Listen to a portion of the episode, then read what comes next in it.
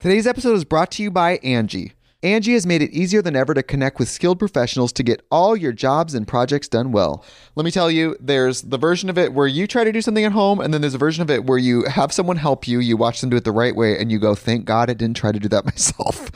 I have fully done things around the home that I think look good, and then a bang in the night, and I wake up to a shelf collapsing, a painting falling off the wall. Like it, I've I've seen it all go south. I own a home, and I can tell you, I know how much work it can take. Whether it's everyday maintenance and repairs or making dream projects a reality, it can be hard just to know where to start. But now all you need to do is Angi that and find a skilled local pro who will deliver the quality and expertise you need. Whatever your home project, big or small, indoor or outdoor, you can Angi that and connect with skilled professionals to get the project done well. Right now, one of my wish lists is I want a bike for my condo in Milwaukee, and I would love to rig it up on a pulley in the ceiling because I have one of those like lofted ceilings. But I'm so scared to try that on my own. Angi has 20 years of home experience and they've combined it with new tools to simplify the whole process. Bring them your project online or with the Angi app. Answer a few questions and Angi can handle the rest from start to finish or help you compare quotes from multiple pros and connect instantly, which means you can take care of any home project in just a few taps. Because when it comes to getting the most out of your home, you can do this when you Angi that. Download the free Angi mobile app today or visit Angi.com. That's A-N-G-I dot com. Another day is here, and you're ready for it. What to wear? Check. Breakfast, lunch, and dinner? Check. Planning for what's next and how to save for it? That's where Bank of America can help. For your financial to-dos, Bank of America has experts ready to help get you closer to your goals. Get started at one of our local financial centers or 24-7 in our mobile banking app. Find a location near you at bankofamerica.com slash talk to us. What would you like the power to do? Mobile banking requires downloading the app and is only available for select devices. Message and data rates may apply. Bank of America and a member FDIC. Wyndham Hotels and Resorts makes travel possible for all. Whether it's the long haulers looking for a great cup of coffee, a roomier rest for the on a whim road trippers, or a place to make summer memories with the whole family.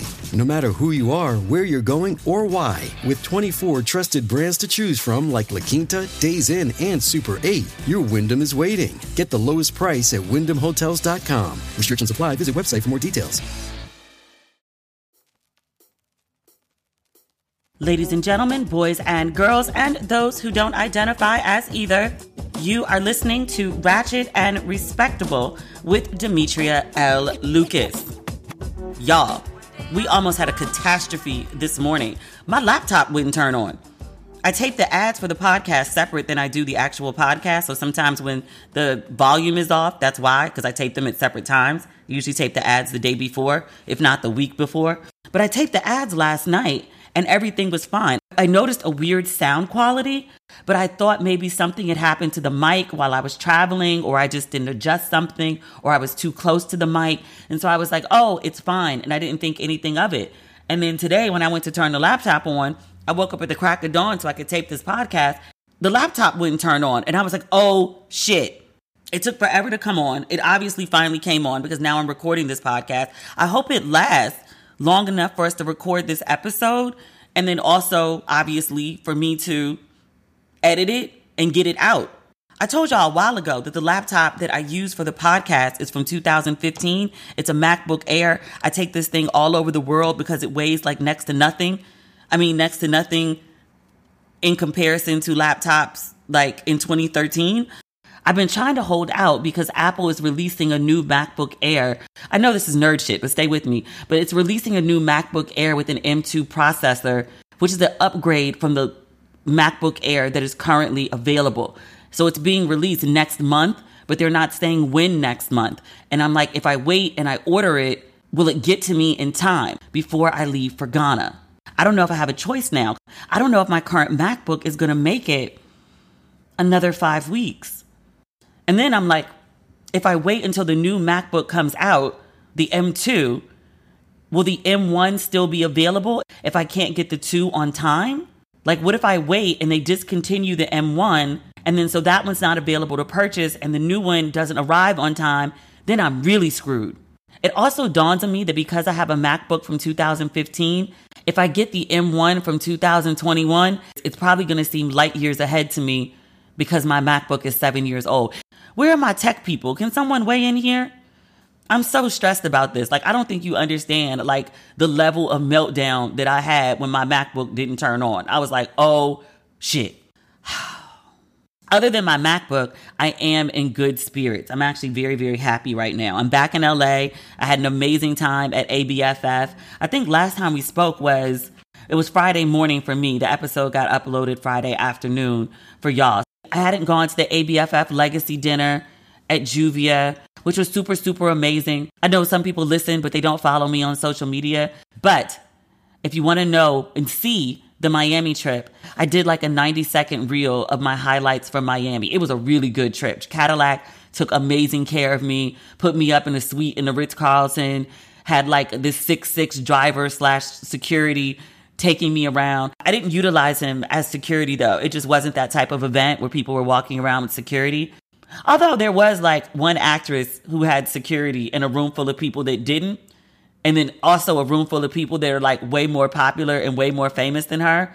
And I was like, why do you have security? Like, who is running up on you in here? Like, to go out and about and walk around Miami outside of the conference, like, maybe she needs security. She's a recognizable face. Like, I get it. But just like in the room we were in, I was like, so many people here are so much more famous than you and are just like mingling about with no cares and no worries like Salli Richardson Whitfield. And I was like, she's officially A list right now. She's directing, executive producing two hit shows for HBO, and she doesn't have security. Why do you have security?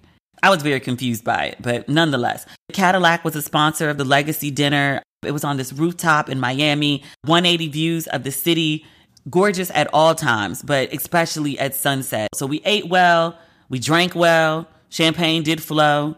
It was ABFF's 26th conference and they had singers. What is it called? The mariachi band. They had they had the singers and they were singing started from Acapulco because that's where ABFF began. But started from Acapulco. Now we're here. Kind of like started from the bottom. Like you get it. I didn't have to explain that. Sorry. It was really good. I was sitting at the Cadillac table and I was watching Jeff Friday and his wife Nicole. They're equal partners and putting on ABFF. But Jeff was speaking about this being like the 26th anniversary, and he was pointing out the people in the room that had been there at the very first ABFF in Acapulco and how he'd watched people's careers skyrocket really over the last 26 years. And I thought it was one amazing. You could come up with an idea and do an event and keep it going for 26 years. But then also the people who were sitting in the room and either were in their careers or beginning their careers 26 years ago and we're still standing, still relevant, still on the invite list to come and be honored and celebrated. And I was like, I want to do something like that. What else happened at ABFF? I feel like I'm leaving. Oh, so Cadillac also hosted this panel called Leading Men.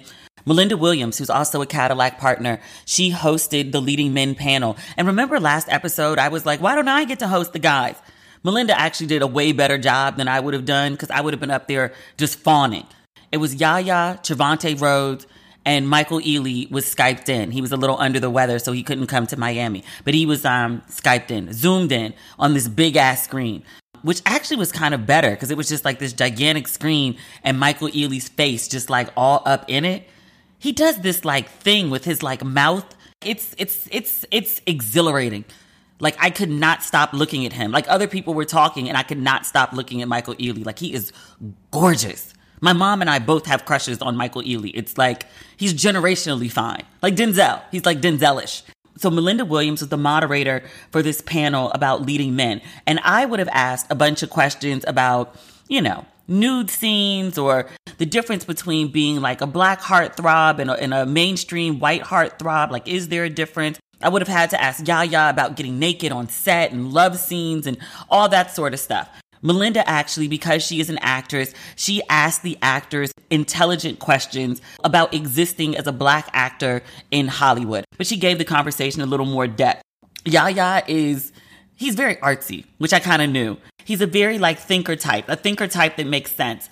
Trevante Rhodes is, I'm going to skip commentary of him because it was a Cadillac event and I was in Miami on behalf of Cadillac. So I don't want to say anything untoward about him.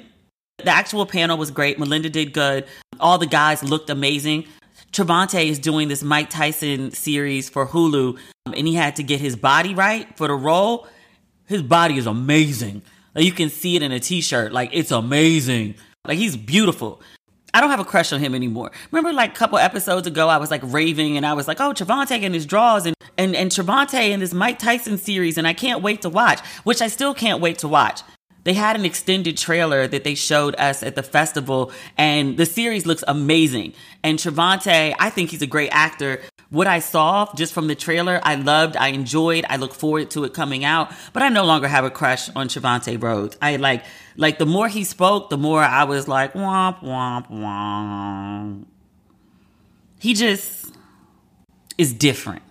And he was like rude to Michael Ealy. Like he was going back and forth with Michael Ealy. And I was like, do you understand that you're speaking to like MF Michael Ealy? I mean, I know that, you know, we're all God's children, we're all equal, but I'm just sort of like, like he's MF Michael Ealy. Stop it. I don't. I just. I didn't. I didn't care for him. But Yahya cared for very much. Like he walked out on stage. You know, he did like a little wave, and then he stopped. You know, like um, late night talk shows. Like people sometimes stop and just like soak up the applause. People applauded when he came out, and it was sort of like waning. And then he stopped and just waited for his love, and people roared for him. Roared, deserving. He's a gorgeous guy. He's got a good mind. Michael Ealy's comedic timing is also like really good. I don't necessarily think of him being funny, like when I think of Michael Ealy, I think like, remember we saw him on Bel Air? Like as soon as he popped up, we were like, oh no, oh no. Everyone started expecting the worst because Michael Ealy is always troublesome in all of his films. He's either crazy or like a killer or just causing destruction and mayhem, which we're still not sure that's what he's up to in Bel Air. Like as soon as we saw him, though, we were like, no. But he's so aware that that's what people think of him. But he's actually like really funny, really smart. Like I knew he was all of these things. Like I kind of know him in person, not like number in my phone where I can text him, but like I told you the Michael Ealy story how he used to just like pop up at Essence when the offices were like in Midtown. Like, I was sitting at my desk one day and I was eating a sandwich. Um, and I just taken a big bite of something, and the entertainment editor at the time, she comes out of her office and she says my name. I just taken a bite or whatever, but I turned around and she, she was like, "Look who's here to see you," and it was motherfucking Michael Ealy just standing there smiling. And I was like, what are you doing here? Like, what, how are you here? Like, what's happening? So this mofo was like, yeah, I was just walking down the street. I've told you this story before, right? But he was like, I was in town. I was walking down the street. I saw Essence on the door and I'd interviewed him for Essence at the festival, maybe like the year before or something. I was a mess. I dropped the cue cards. Like I was just, I couldn't get my words out. He was so gorgeous oh, he's distractingly beautiful where I couldn't concentrate. I can't even talk about him without going on a ramble. I turn around, he's there. He's like, hey, Demetria. I was walking down the street. I saw Essence on the door. And so I was like, oh, well, I'm just going to go up and say hi. He just comes in the building, goes upstairs, waits on the fourth floor for someone to open the door, and wanders around the office. And then finds Corey and is like, hey. And Corey had the same reaction I did. Like, what the fuck? Hi, Michael Ealy. The fuck are you doing here? Just charming and pleasant, wonderful, just walking around with a face like that and that lethal weapon that is his smile, seemingly having no idea of the effect that it has on people. He might know now. I don't know if he knew then. Just, but ever since then, every time I see him, he always speaks. He's very nice. A light, respectable hug. Now that he's married, before then, he would like take pictures in like prom pose so that like his front is facing your back and your tush is on him. And he took that photo with everyone. It wasn't just me. I'm obsessed with Michael Ealy. Oh my God. He looks so beautiful. It was a really good panel. If you can't tell from my like enthusiasm. It might be even better that Michael Ealy wasn't in person just to stare at his. Okay, I'm moving on. I'm just moving on. I'm moving on. I'm moving on. Did anything else happen at ABFF that was really good? Oh, Club Quarantine. Technically wasn't a part of ABFF, but D Nice um, and friends were in Miami at an amphitheater downtown. I don't know if that was Brickell. I just know I had to like cross a bridge to get there. We got there late. Like doors opened at seven, and I want to say we got there probably at like nine. So I saw on the lineup that it was going to be Tank. I saw it was going to be Mase, Fat Joe, El DeBarge, and somebody else. And in my head, I just totally screwed up the lineup because I just knew that Mase or Tank would be closing. And instead, I missed both of them and got Fat Joe, which I wasn't mad at. I love Fat Joseph Cartagena. That man is out of his mind hilarious. I love him. El DeBarge, that's like my babysitter's music. That's like seven years before me. Like I know the songs, like I can recognize them, but I don't know the lyrics to them. That was that. Mm, mm, that was interesting. D Nice is like obsessed with El DeBarge. Like he like came down from his DJ high place to like personally greet El DeBarge and thank him for coming. I'm sure all this happened backstage, but he really just wanted to show him love and thank him for coming. Like he has a deep, deep respect for El DeBarge. And I thought it was very beautiful the way that he showed love to him. You know, El DeBarge and the whole family. Like they've been through a lot. How do I want to say this? El DeBarge, he couldn't hit the low notes.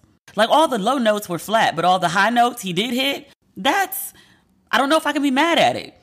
Cause I'm like, everybody's here for the high notes and you hit like, you know, all the parts that, you know, people want you to hit, like the favorite parts where you're just like, oh, can he hit it in person? Can he do it in person? He did. But just like the regular singing, not so good. Not so good. Not so good at all. And I was really surprised that he closed out the show. But I guess like, you know, of the lineup, he is the legend. But I'm so mad I miss Mase. I love me some Minister Mase. Problematic though he may be, I love me some Minister Mase. What do we have to actually talk about today? What else is going on? Oh, we have one more piece of good black news. This is my personal good black news that I would like to share with you. In the current issue of Town and Country, it's the summer travel issue. There is a wonderful article about Gerri Major. Are you familiar with Gerri Major? She was the society editor for Jet Magazine back in, say, like the 1950s. And she's considered one of the original black travel influencers. So Miss Gerri Major would bounce all over the world and she would write travel dispatches for Jet magazines. So for folks who weren't able to go trot all over God's green earth, she would go and report back. In the article, they call her a jet setter before there were jets. But because it was an article about black women who travel, obviously Gerri being originator for black folks and travel narratives, the writer, Tanisha C. Ford, she spoke to other black women in the travel space. So me, cause, you know, I bounce around the world. And in 2011, I created the hashtag See Some World, which I think has more than 53,000 posts on Instagram right now. Like See Some World totally became a thing.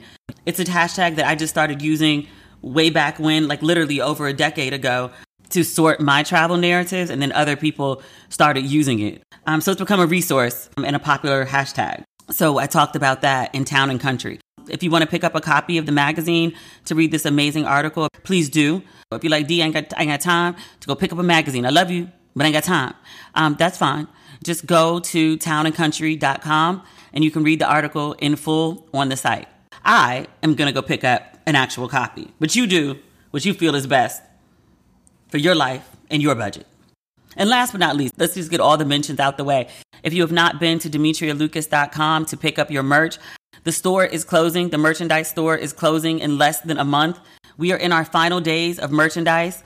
Everything that says ratchet and respectable is gone. Y'all took care of that between last week and this week. But there are still, I think there's there's still hoodies and sweatshirts for cut the check and interested men act interested. Hoodies, crew necks, and a few tees. I want to say like literally like four. Everything else is gone.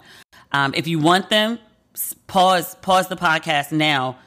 Go buy your merch and then come back because literally like the store is closing in, in less than a month. It's closing before I move to DC, which is about two weeks before I move to Ghana. Oh my God, we're winding down. Actually, let me rephrase that because last time I said something like that, people freaked out.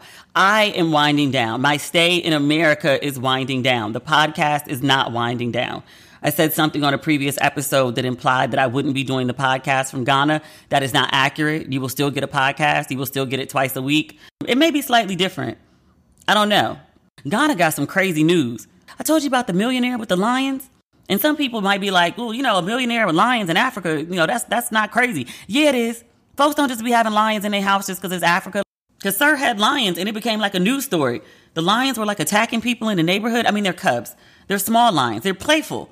But at the same time, they were attacking people in the neighborhood, like, you know, like a dog chasing you down. A lion, a small lion, but a lion nonetheless, was, was chasing neighbors down. And neighbors also said there was a smell emitting from the home because, you know, the wildlife living inside.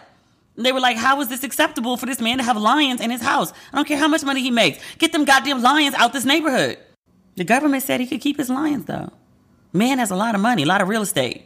He generates a lot of income for the country. His lions are staying. But shit like that, I feel like we may have to discuss. Because there's there's stories and shenanigans. This slight cultural differences make for like huge what the fuck moments. So we'll see.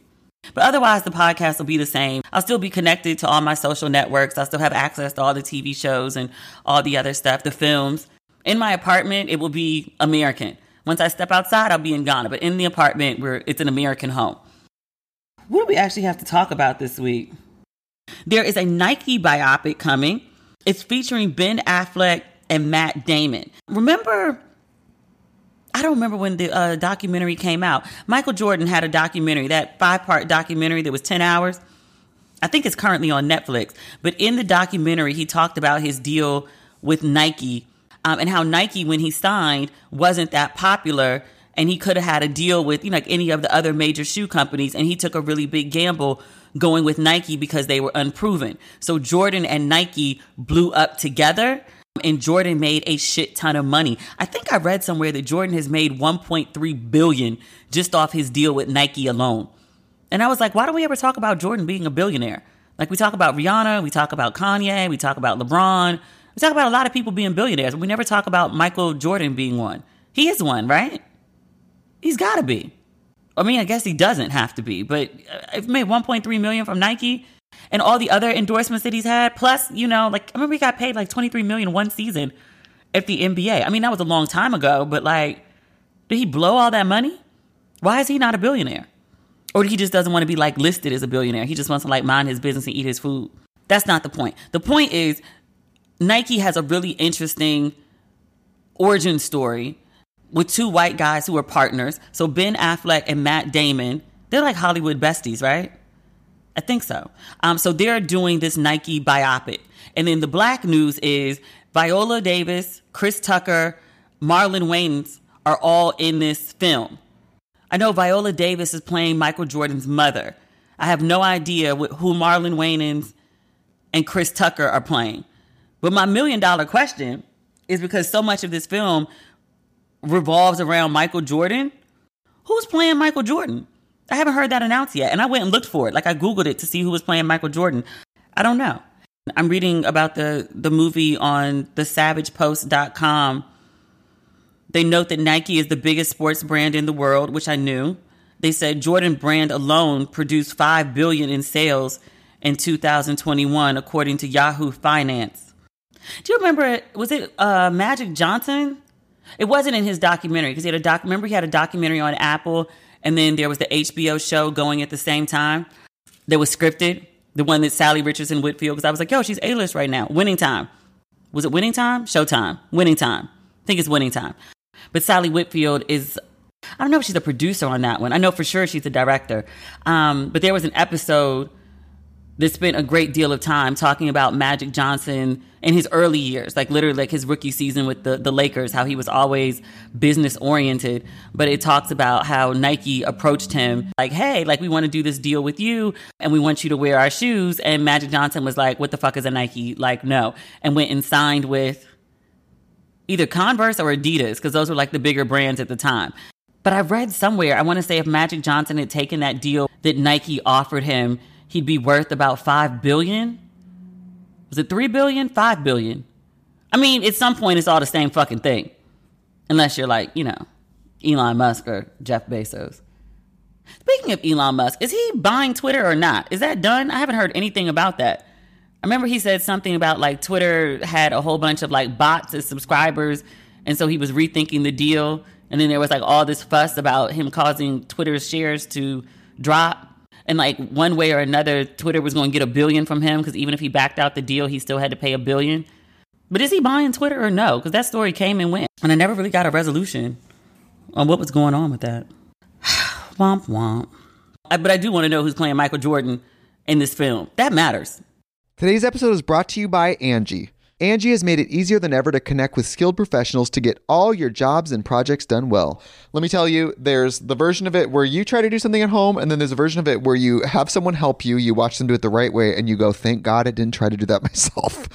I have fully done things around the home that I think look good, and then a bang in the night, and I wake up to a shelf collapsing, a painting falling off the wall. Like it, I've I've seen it all go south. I own a home, and I can tell you, I know how much work it can take. Whether it's everyday maintenance and repairs or making dream projects a reality, it can be hard just to know where to start. But now all you need to do is Angi that and find a skilled local pro who will deliver the quality and expertise you need.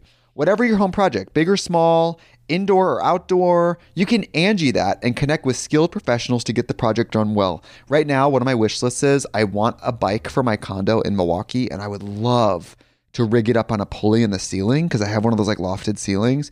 But I'm so scared to try that on my own. Angi has 20 years of home experience and they've combined it with new tools to simplify the whole process.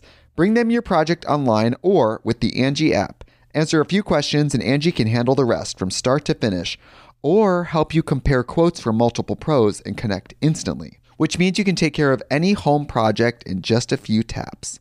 Because when it comes to getting the most out of your home, you can do this when you Angi that. Download the free Angi mobile app today or visit Angi.com. That's A-N-G-I dot com. Look, Bumble knows you're exhausted by dating. All the must not take yourself too seriously and 6-1 since that matters. And what do I even say other than hey? well, that's why they're introducing an all new Bumble with exciting features to make compatibility easier, starting the chat better, and dating safer. They've changed, so you don't have to. Download the new Bumble now. Jerrod Carmichael was in GQ. It's a really good read. Remember Jerrod Carmichael from I mean the Carmichael show, which I've still never seen. Everyone raves about it, and they were like, "How did you miss it?" Like it was on like uh, like network TV for three seasons, and I was like, "Nope, missed missed all of it. Nope, mm-mm. I don't think I'd ever heard Jerrod Carmichael's name before Rothaniel, but that was a hell of an introduction. Like I'm obsessed with him now, um, and he has a really long story in GQ. It's a good read. But the most interesting takeaway, because it talks a lot about Rothaniel and like what led up to Rothaniel and then what happened after. Um, and if you watch the comedy special, like um, a big part of it, he talks about his mother not accepting that he's gay. I mean, he comes out in the comedy special. That's kind of why it was like such a big deal and very talked about. But he also talked about like how how he came out to his parents before he came out to the world and how his mother doesn't accept him and how difficult that is. And he was like, you know, my mother's fine with every other part of me, but she just can't accept this thing, which is a big part of his identity. And the article starts out talking about how he hasn't been home in more than a year. So the special comes out, his family sees it. He said his family had, quote, subpar ass reactions. His mother hasn't um, hasn't changed her stance. He did say that he had a 15 year old cousin who hit him immediately he did say that he had a 15 year old cousin who hit him immediately and was very accepting. Um, but that's about it. I don't think he even mentions his dad. So if you were hoping for like, you know, a happy ending to the Rothaniel, I, it technically it's a comedy special, but it, it wasn't really comedy. I, I felt like it was a confessional. But whatever Rothaniel was, there there has not been a happy ending to it yet. Yet. Dot dot dot dot. To be continued. He does have interesting thoughts on on Dave Chappelle, which I think are worth mentioning because I also have a similar thought about Dave Chappelle. I like Dave Chappelle. Let me just say that. He did a comedy show in Vegas last year, 4th of July, and, and I literally got in the car and drove over to Vegas because my friend got me uh, got me a ticket. I want to say like a third row ticket for my birthday. I say all that to say that I like Dave Chappelle very much, but I also think Dave Chappelle has extraordinary blind spots, particularly when it comes to gay folk and trans folk. And I liked very much Jerrod Carmichael's take on it. So the conversation for Chappelle comes up when he's talking about I called I said it was his I said it was his 15-year-old cousin. It's actually his 15-year-old niece. Carmichael said that she reached out to him after the special and she said, quote, I see you, I hear you. And Carmichael goes on to say, he says, I love this generation. I actually fuck with them and fuck all those comedians that are going so hard against them. And so GQ editorializes it's not hard to guess who he might be talking about.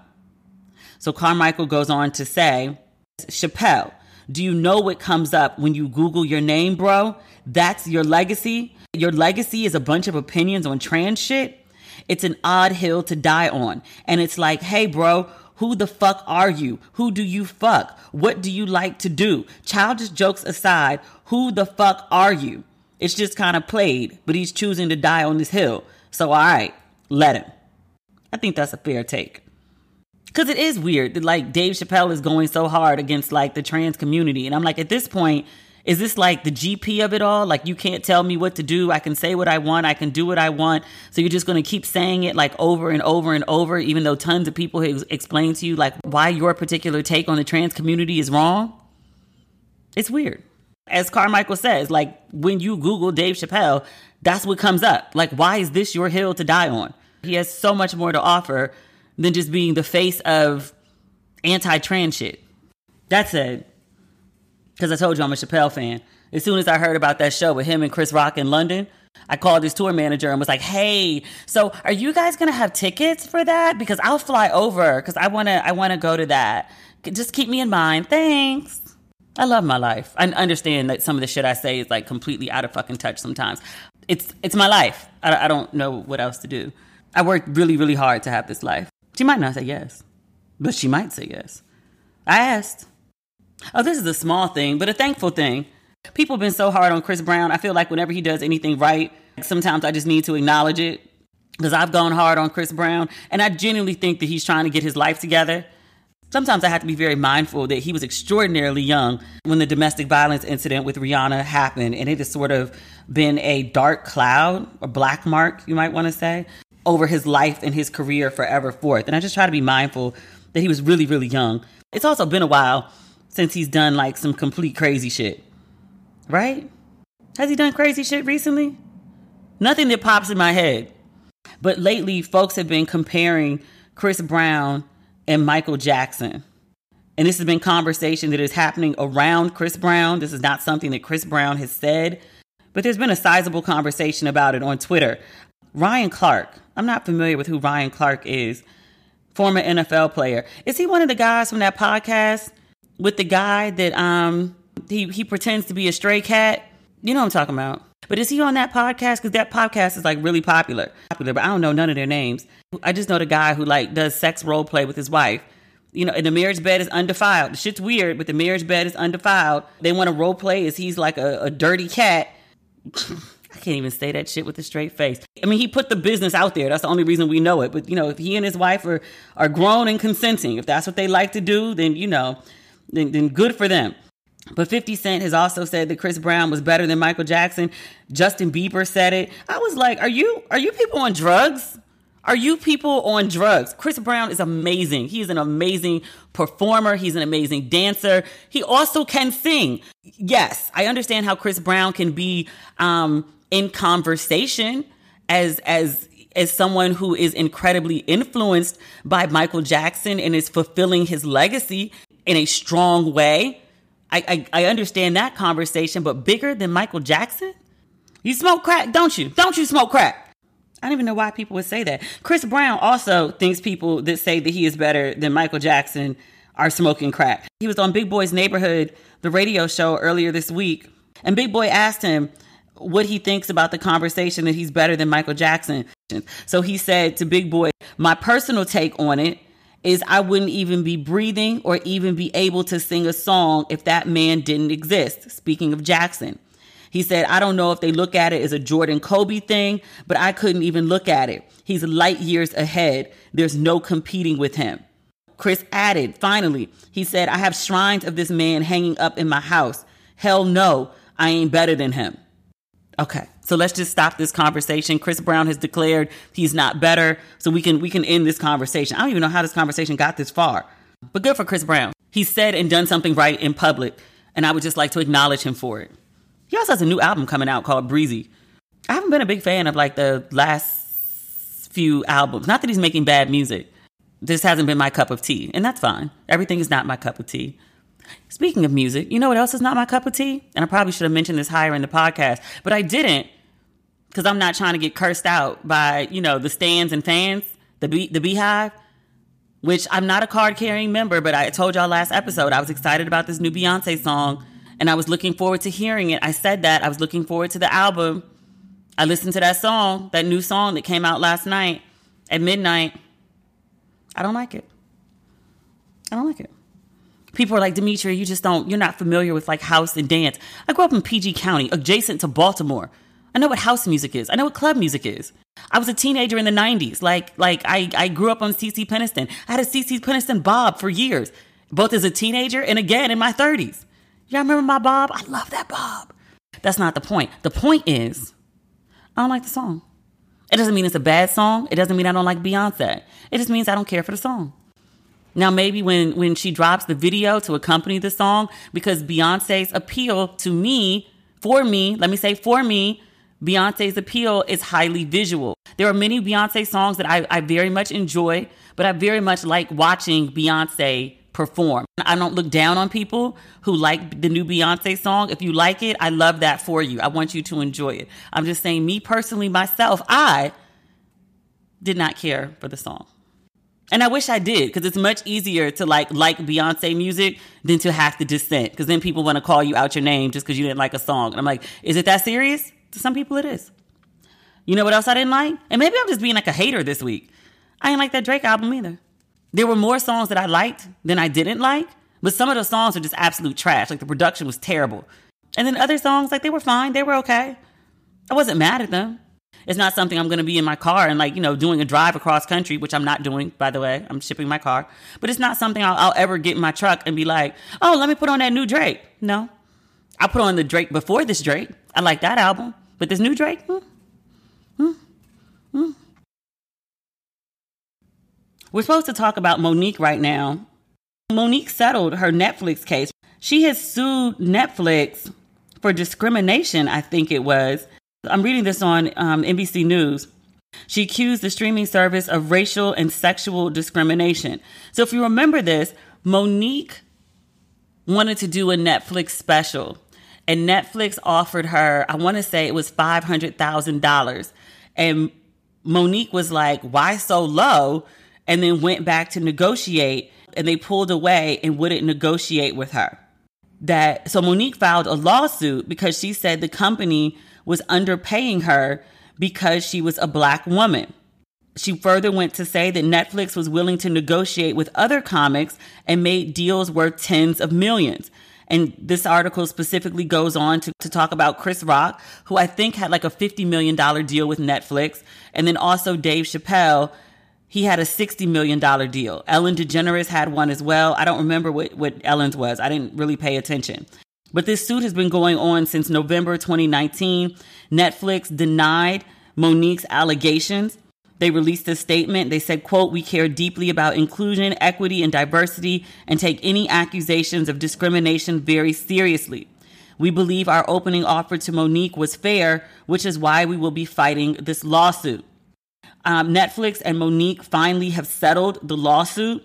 A, a, lawyer for Mo'Nique says the matter has, quote, been amicably resolved. That's what he told the Hollywood Reporter, which NBC is quoting in this article. NBC also notes that the terms of the settlement were not disclosed, and Netflix has not responded to a request for comment. So, does that mean Mo'Nique was right? Or does that just mean folks got tired of fighting? I don't know exactly what that means all I get is that they've settled. That doesn't really mean somebody's right or somebody's wrong. That means they're tired of fighting. I hope she got more for the settlement than she would have received for one, the actual special, the 500,000 that they initially offered her, and also the money that she's been shelling out for the last 2 years in legal fees. Nope, nope, nope, nope. Hold on. Now I'm reading this on People. It says a court document obtained by People dated June 14th it says plaintiff Mo'Nique Hicks, that's Mo'Nique's real name, and defendant Netflix Incorporated, through their respective counsel of record, hereby stipulate and agree to dismiss this entire action, including without limitation all claims alleged therein with prejudice, with each party to bear her or its own costs, expenses, and attorney's fees. Reps for Netflix and Mo'Nique have not responded to people's request for comment. I guess there's a gag order there. Hollywood Reporter also has the story. So does the Washington Post. Like everyone, their mother covered this story. I just don't understand what it all means. Like, I mean, okay, like they settled and we don't know the amount, but is it does it prove Mo'Nique was right? I don't know. Okay, this Hollywood Reporter article is not loading. Do I care this much to like keep searching? I don't. Let's see. Last but not least. Oh, that's not last but not least. There's one other Mo'Nique story. Mo'Nique apologized to, we talked about this previously too. D.L., Monique had said some very disparaging things about D.L. Hughley's wife, and um, she talked about uh, um, an incident of abuse with D.L. Hughley's daughter, which D.L. Hughley we only know about because D.L. Hughley told everyone. And in telling everyone, he said that he didn't handle it correctly. But Monique talked about that. D.L. Hughley's oldest daughter, I believe, got in Monique's comments on Instagram um, and told her that she didn't want her talking about her family further. And that, you know, what she said was hurtful. So the daughter came to her, like came to her as a woman and was basically like, keep my family's name out your mouth. Literally, she said, because you about to have us come out of character. We talked about all of that on a previous episode though. So Monique recently performed at the Duke Energy Center of Performing Arts in Raleigh, North Carolina. I'm reading this on complex.com. While she was on stage, she said, I'd like to consider myself a woman of honor. So I've got to do something right now publicly that I did publicly. And when I fuck something up, I've got to fix it. So I'm going to take care of that right now before I go any motherfucking further. I guess the motherfucker was, so you ignorant niggas hear me? So she says, quote, to D.L. Hughley's family, I want to publicly apologize if I hurt anyone's feelings. I want to publicly apologize to his wife, his babies, if I hurt their feelings, because that was never my goddamn intention. I never meant to hurt their feelings. And then she goes on, but oh, but that nigga DL, I meant every motherfucking thing I said. I hate when people apologize like this, and I'm not just being nitpicky because it's it's Monique. I don't want to be nitpicky with Monique. I really genuinely want this black woman to win like black woman to black woman. I want her to win. I want her to be at her best. I want her to be known for her work because she is a very talented woman. I want her to be known for her work instead of her drama. But I hate when people apologize like this. Like I want to publicly apologize if I did something wrong. Like you're not acknowledging you actually did something you're wrong. You're like, you know, if if it's possible that I could have maybe potentially in some, you know, in some alternate universe, you feel that I was wrong then I want to apologize to you. There is no if here. You know, you know that you hurt this woman's feelings because she came in your comment section, your public comments on your public page, which people screenshot and saw. The Shade Room brand stories, many, many articles were written about it. I talked about it on this podcast because so many articles were written about it that it came to my attention because I don't follow Monique.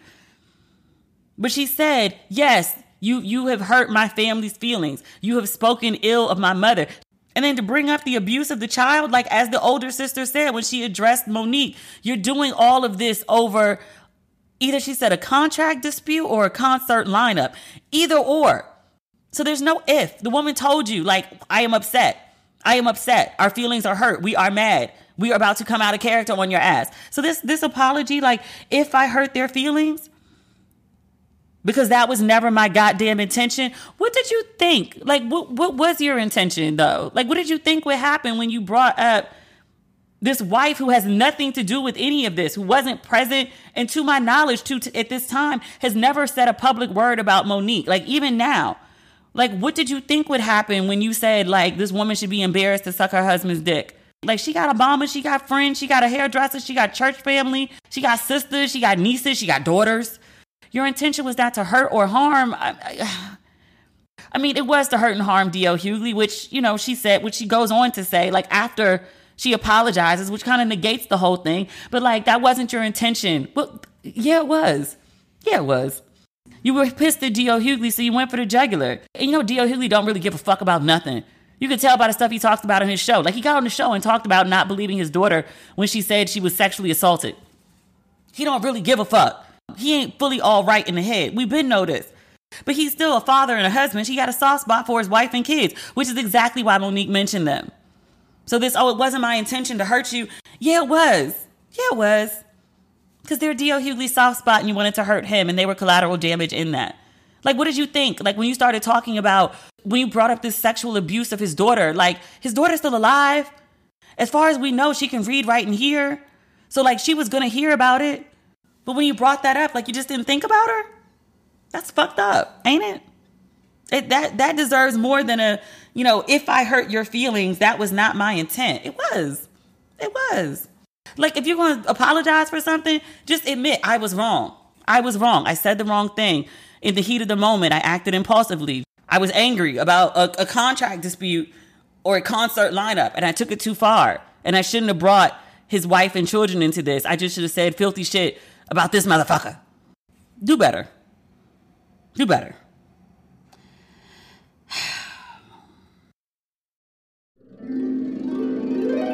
Hi, I'm your inner dream monologue, and you're fast asleep, so I'll be quick. Great job using the Colgate Optic White Overnight Teeth Whitening Pen before bed.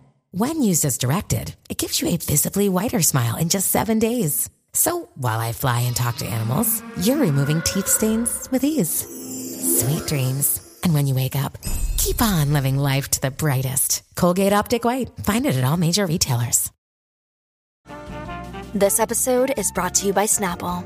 Welcome to the Snapple Market Auditory Experience. Close your eyes. Imagine you're walking into your neighborhood store. You make your way to the back and reach for your favorite Snapple flavor. You can't wait. You take a sip. Whoa, that's a lot of flavor. Hmm, what flavor are you holding? Now open your eyes and check out Snapple.com to find ridiculously flavorful Snapple near you. It's Kaley Cuoco for Priceline. Ready to go to your happy place for a happy price? Well, why didn't you say so? Just download the Priceline app right now and save up to 60% on hotels. So, whether it's Cousin Kevin's Kazoo concert in Kansas City, go Kevin, or Becky's Bachelorette Bash in Bermuda, you never have to miss a trip ever again. So, download the Priceline app today. Your savings are waiting. Go to your happy place for a happy price. Go to your happy price, Priceline. Last but not least, I'm sorry, I just got a, a, a confirmation from the good folks at Verzuz. One of my really good friends runs Verzuz. But Omarion and Mario are doing a Verzuz on Thursday. And as soon as I saw it, I hit my friend and was like, I want to go. I want to go. So now when the project managers over at Triller is hitting me to confirm, I'm so excited. And she's the sweetest. Can I call her name? Will she be mad? Donna Marie Llewellyn. She calls me, quote, my best friend in my head.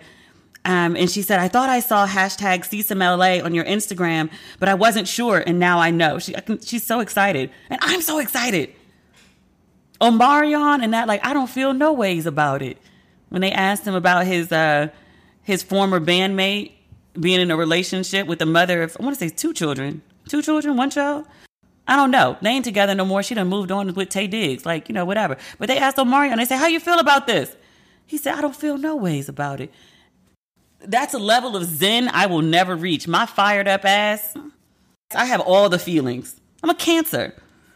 Which, by the way, today is the beginning of cancer season. Somebody sent me this meme. It happens every year. But they were like, Happy cancer season. How you going to celebrate? You going to cry? Charlemagne's also a cancer. He posted something about us crying and being emotional earlier today. And I was like, What's the truth?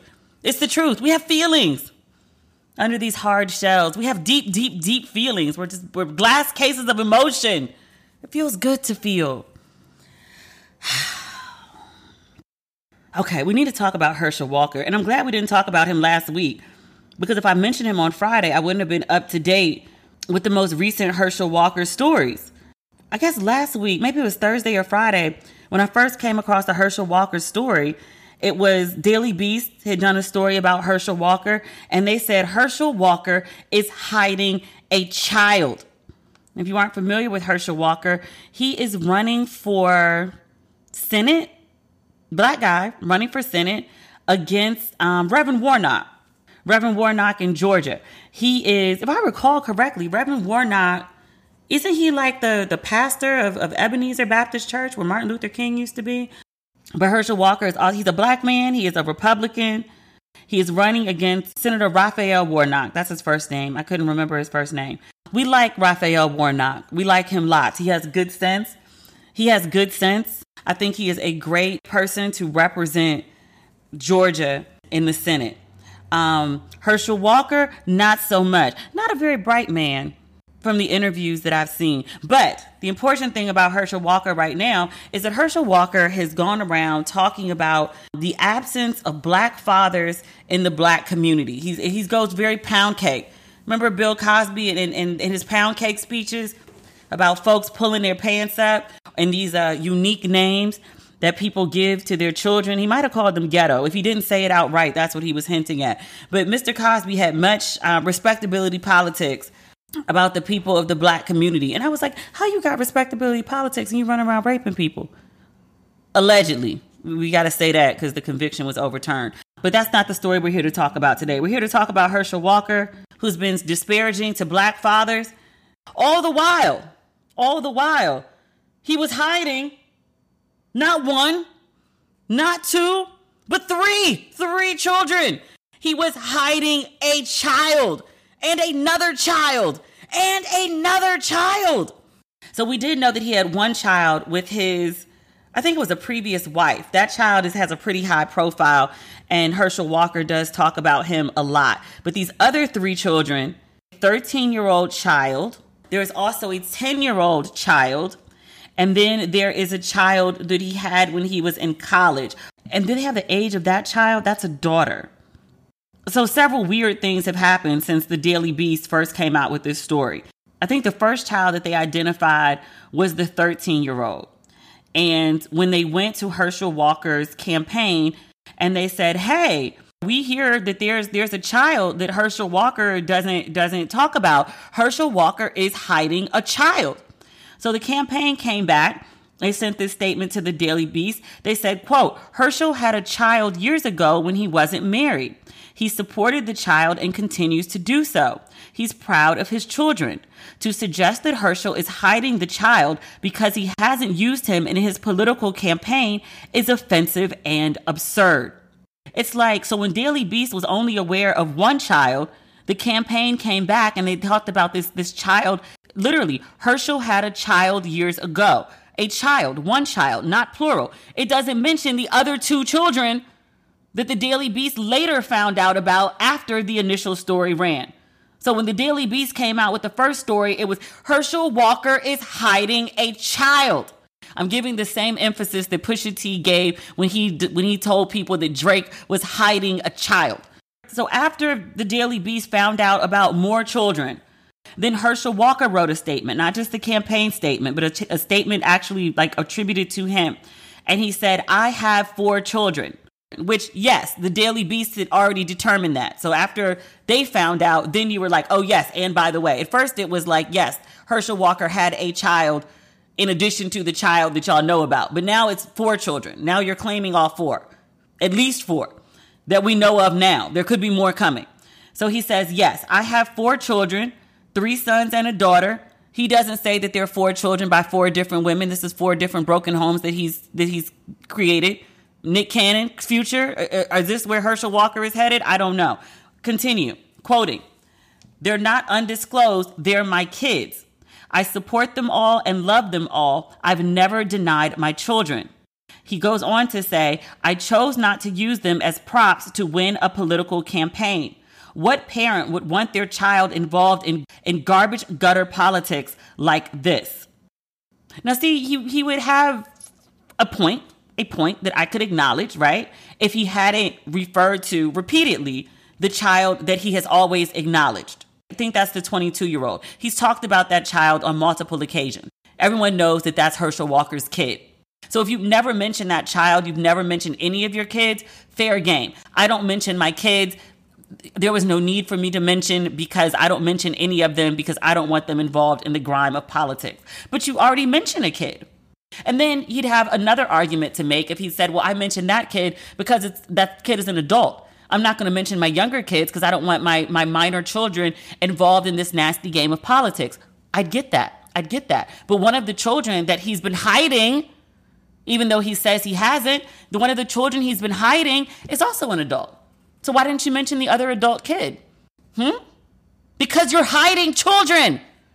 Which, look, Look, you don't have to mention your kids. Actually, if you wanted to pick and choose the children that you wanted to mention, like what was that reality show? With the crazy white people. There was the wife with the red hair who eventually got kicked off the view, Osbourne's. The Osbourne show. There was the crazy dad who bit the head off a pigeon. There was the mom with the red hair. And then there was like the two kids. There was a third kid who didn't want to be on MTV. I think it was a daughter. She was like, I'm not with this shit. Y'all want cameras in your faces. Y'all want all these people paying attention to you. I want to be able to go to the mall and go to the grocery store in peace. Leave me out of it. And they did.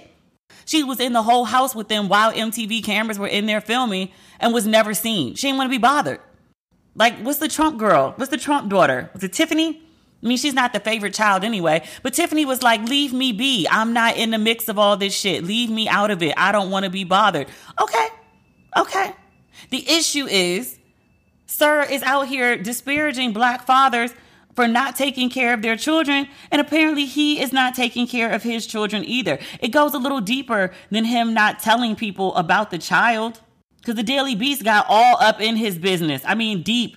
The Daily Beast says, quote, Walker does not see his 10-year-old son, according to a person close to the boy's family. The Daily Beast editorializes, quote, the pattern belies a deep hypocrisy. As the Daily Beast reported, Walker has made a point over the years to criticize absentee fathers, beseeching parents in multiple addresses to hug your child. He specifically singles out the black community. As recently as 2020, he said, quote, you can leave the wife, but don't leave your child. Walker has also called on the black community to prioritize the burden over other social causes, such as Black Lives Matter. In early August 2020, Walker chided professional athletes for giving money to the cause, saying, let's not do that, but quote, let's become fathers of those fatherless children. You mean like the children that you created that you weren't actively involved with fathering? Like those children? Huh. The Daily Beast goes on. They went full usher. They said, if you're going to tell it, then you got to tell it all. They note that Walker also has a history of violence against women, according to numerous reports. One of his exes accused him of, quote, being physically abusive, claiming that Walker threatened, quote, to blow my brains out. In 2005, a judge granted this woman a protective order against Walker pursuant to alleged threats and temporarily revoked Walker's right to carry a firearm. They also have questions about Walker's mental health. They said in a 2008 autobiography, Breaking Free, Walker revealed an ongoing battle with mental health and the toll it took on his personal relationships. He said he had been diagnosed with dissociative identity disorder and had multiple alter personalities. That's not the crazy part. The therapist who diagnosed Walker claims that dissociative identity disorder is the product of satanic demons. What? now, look, I ain't got nothing against people with mental health. If you've been treated for it, if you're on your meds, if you're able to fully function, do you. I'm more concerned about the judgment of somebody who would go to a therapist who diagnoses them as having satanic demons.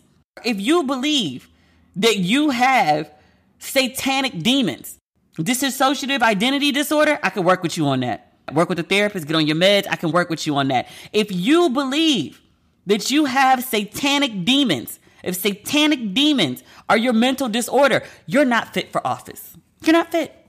Satanic demons, a history of violence against women, and hiding three children. How do you even get the audacity to go run for office?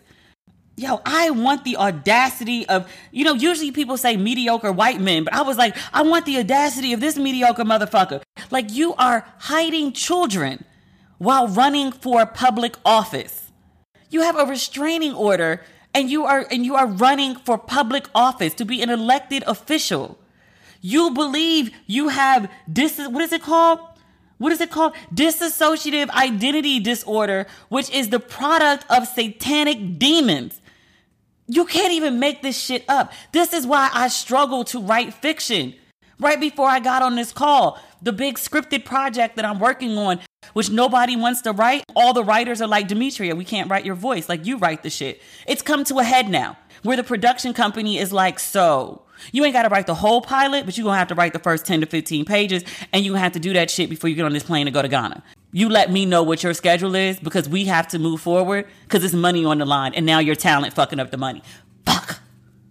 I'm struggling to write this shit. Meanwhile, this audacious motherfucker got all this in his past and is out here running for public office like he's a pillar of, of respectability. You got the nerve to be out here talking to other people about fathering their goddamn kids when you are dealing with satanic demons and not fathering your own fucking children. Audacity. Audacity. All right. My computer has lasted through all of my ranting today. I will be back on Friday for more. Maybe not with this laptop, but I'll be back on Friday. I've already told you to pick up the merchandise. I told you at the beginning of the episode. I'm telling you again now. DemetriaLLucas.com. Interested men act interested and cut the check. At some point, we'll figure out companionship, dick, and protection. I'm trying to get my ass on this plane to Ghana at the end of next month. I think I'll have everything in place to print and ship while I'm gone. I'm working on it. I'm working on it. That's not everything, but that's what we have for today. We will talk again on Friday. Okay, bye.